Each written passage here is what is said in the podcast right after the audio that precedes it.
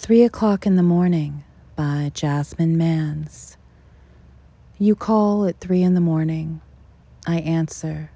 We are the only two in the world awake.